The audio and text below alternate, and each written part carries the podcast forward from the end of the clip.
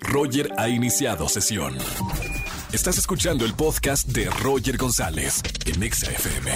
Seguimos en XFM 104.9, soy Roger González y ahora sí lo prometido es deuda. Tengo a alguien de Venezuela para el mundo, Marco Pérez. Bien, bien, bien, bien, bien, bien, bien. Bienvenido, Marco. Gracias, brother, gracias. Qué bueno estar aquí, Qué en- bu- eh, presencial, viendo. Qué buen acento, ¿eh? De Venezuela, ¿verdad? Sí, claro, sí, venezolano. Me, me encanta porque, digo, vamos a hablar de tus proyectos, Marco, pero me gustaría que a la gente que nos está escuchando aquí en México conozca muy bien de dónde vienes. No ha sido fácil, vienes desde abajo y has triunfado poco a poco. ¿Cómo es tu historia de vida, Marco?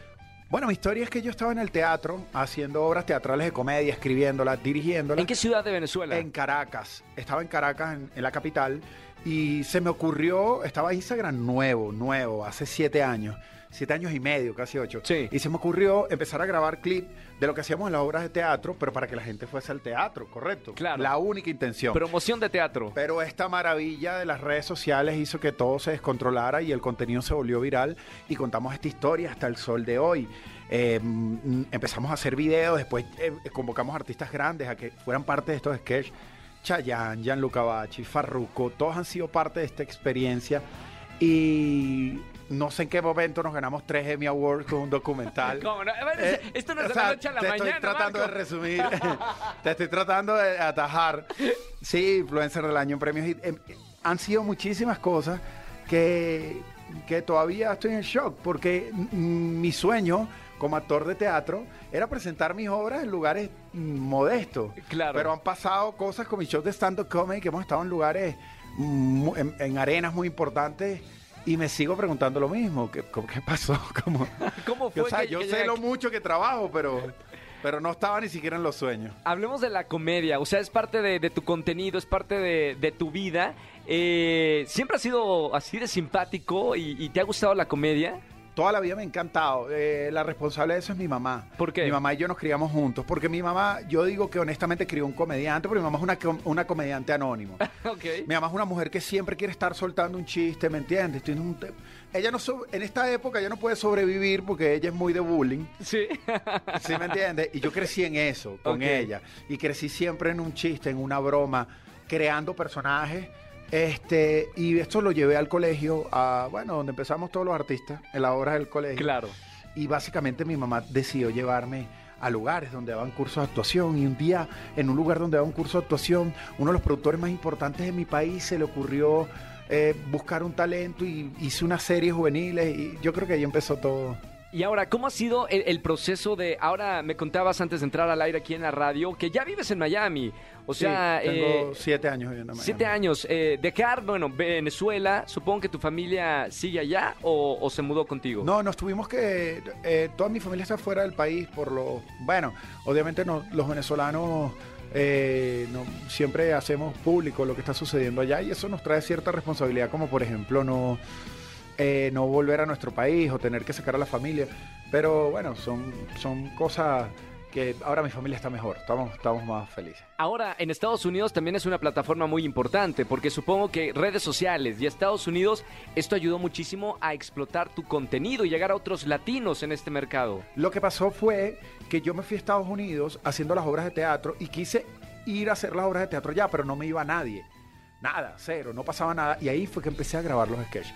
Entonces, obviamente, empecé a trabajar de delivery. No había Uber Eats en ese tiempo de Estados Unidos. Trabajaba pintando Wow. y grababa mis videos. Llegaba en la noche y grababa mis videos. Eso lo hice constantemente, un video diario. Claro. Eh, hasta que las cosas, mm, bueno, pasaron como pasaron. Todo esto se ha transformado, Marco, estamos hablando con, con este influencer y comediante venezolano en la radio, hasta llegar a Martes eh, de Bendecidas, una película. O sea, después de toda esta experiencia, ya lo transformas en una, en una cinta. Sí, tú sabes que todos los formatos yo siempre le recomiendo a la gente que arrancan del orgánico, ¿no? O sea, como que prepararse para probar algo totalmente cuadrado, editado. Yo le digo a la gente, no, pruébate algo del contenido orgánico en la historia o en Que formato funciona. pequeño que funciona y que el único que tiene la verdad es el público. Claro. Porque tú puedes tener excelente material, pero si lo subes y el público no respondió, no respondió. No, no hay manera de electrocutarlo y decirle, mire, este, tienen que escuchar. Este es un esto". buen chiste. Exacto. Ríanse, ¿qué pasó? ¿No lo vieron? No, entonces nosotros empezamos así, con bromas. Y varios formatos y esto se volvió una locura en muchísimos países y decidimos llevarlo a, a la pantalla grande. Eh, lo hicimos en el 2020, entonces ¿qué pasó? No podíamos entrar a las salas de cine. Claro. Entonces, pero de una cosa a la otra, nos tocó probar venderlo en mi página, ticket a ticket. O sea, la gente entraba y pagaba un ticket para ver la película. Y fue la, la película latina más vendida del 2020. ¡Qué loco! Sí, ¡Felicidades! eh, sí me entiendes, entendimos un nuevo formato ahora que también cualquier influencer puede hacer su película y colgarla en su plataforma y venderla. Claro, o sea, no tuviste que ir a, por ejemplo, Netflix a, a vender la película, sino en tu propia plataforma vendes tu contenido. Pero todo pasa por algo. A mí Claro. me hubiese encantado llevarla a Netflix, pero como no tenía cómo pagarla, yo la empecé a rodar y empecé a grabar historias porque yo no tenía cómo pagarla. Y empecé a rodar historias y le decía a la gente, mire, ustedes van a ser inversionistas de esto. Ok. Ok, yo voy a lanzar una película que estoy grabando. Les voy a pedir que me compren el ticket desde ya. Espérame, pero tú, tú tienes un empresario dentro, o sea, eres eh, influencer, comediante y empresario además. Sí, y yo le decía a la gente, cómprenme el ticket y ustedes se van a sentir que ustedes hicieron un logro de esta película, fueron parte. Claro. La gente empezó a comprar la película y yo me mostraba en las historias cómo iba la película, como rindiendo cuenta. Por supuesto. Y con la taquilla que se fue comprando fue que la pude terminar. ¿Qué te gustaría hacer ahora que, bueno, ya ha- hablamos que tienes una, una película? Eh, ¿Cuál es tu sueño ahora, Marco, ahora regresando a Estados Unidos?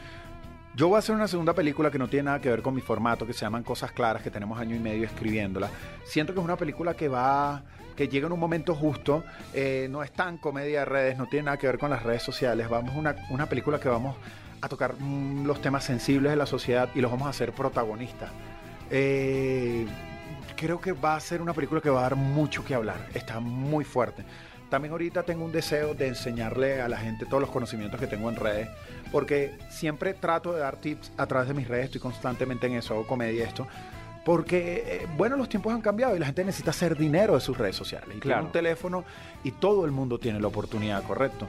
Este 2022 eh, saqué un formato que se llama Sácale dinero a las redes sociales en el 2022. Sí. Es un formato que por ahora va online, está a través de mi página web también, pero que pretendo, aparte de mi show de comedia, presentarlos también en lugares presencial. Qué maravilla. Bueno, Marco, bienvenido a México. Eh, síganos en las redes sociales. Marco Pérez está en, en- en las plataformas digitales. Y obviamente vean esta película Martes de Bendecidas. Felicidades, hermano. Bienvenido a México. Y, y que sea un éxito la siguiente película que quieres hacer. Bueno, Dios te escuche. No, gracias a ustedes por la oportunidad y por el espacio y el tiempo. ¿Qué significa para ti, ya para terminar eh, este espacio contigo, México? Tengo muchos amigos venezolanos que aman México, pero para ti, ¿qué representa nuestro país? ¿O qué conoces de México? Yo te voy a decir una cosa que me quedó de la primera vez que visité México hace tres años, que empecé a venir hace cuatro años, y lo que me quedó fue la educación del mexicano. Yo creo que deberían abrir escuelas mexicanas en toda Latinoamérica sobre la educación. Y eso no es un chiste, ¿eh? No, no, no, no, se lo juro. Eh, porque la educación es bárbara, brother. La Sí. manera en la que te tratan, la manera en la que te dan los buenos días, la manera en la que te reciben, la educación, la nobleza. Yo creo que esas son cosas que deberían replicar en todo el público latino del mundo. Eso es algo que siempre donde me paro digo, brother, ustedes tienen que entrar a comer en un restaurante eh, en, en México. Esta gente te da esta pena de tanto que te dicen, ¿cómo estás? Buen día, tú. Dios mío, soy un mal educado, no, no, no, no lleno estas expectativas. Esa es una de las cosas más lindas que siempre me llevo de México. Gracias por las palabras, Marco. Gracias. Gracias, por venir a México y nosotros seguimos con más aquí en XFM 104.9 Pontexa. Escúchanos en vivo y gana boletos a los mejores conciertos de 4 a 7 de la tarde por Exa FM 104.9.